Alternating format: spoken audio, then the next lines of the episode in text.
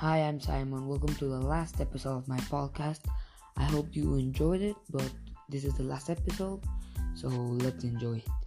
Today I'm going to talk about the future of the Los Angeles Chargers. The Los Angeles Chargers, in my opinion, have the most promising future in the NFL today, especially with their new quarterback, Justin Herbert, who is a rising star and, of course, the rookie of the year of the 2020 season.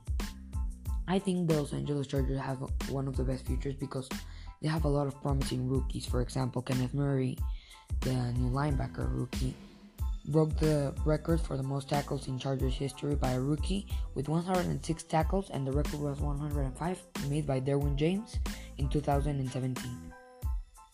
They also have a, a lot of young players who will stay a long time. For example, Keenan Allen is not very young, but he's one of the, most, the best receivers in the NFL. Besides, he has a four year contract, $80 million deal with the Los Angeles Chargers.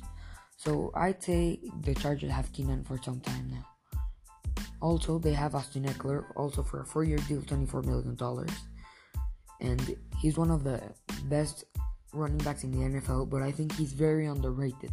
I think he he's on a very high level and people consider him on a very low level. So I also think Ekeler is maybe one of the greatest in the NFL today.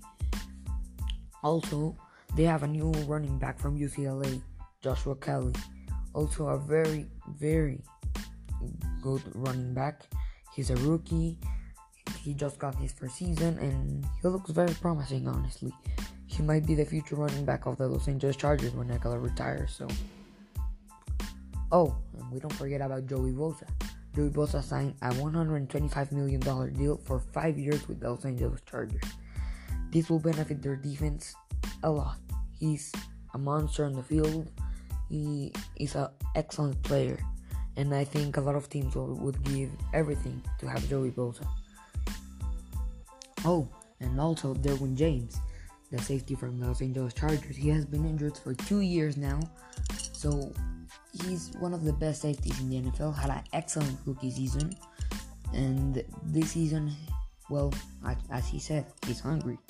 He's coming for every single offensive player.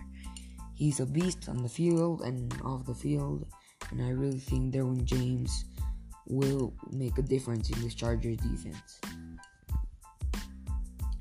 And of course, with the offseason, the team has made some changes. The whole offensive line is new. Even they changed the tight end. So the Justin Herbert has the best coverage in the NFL.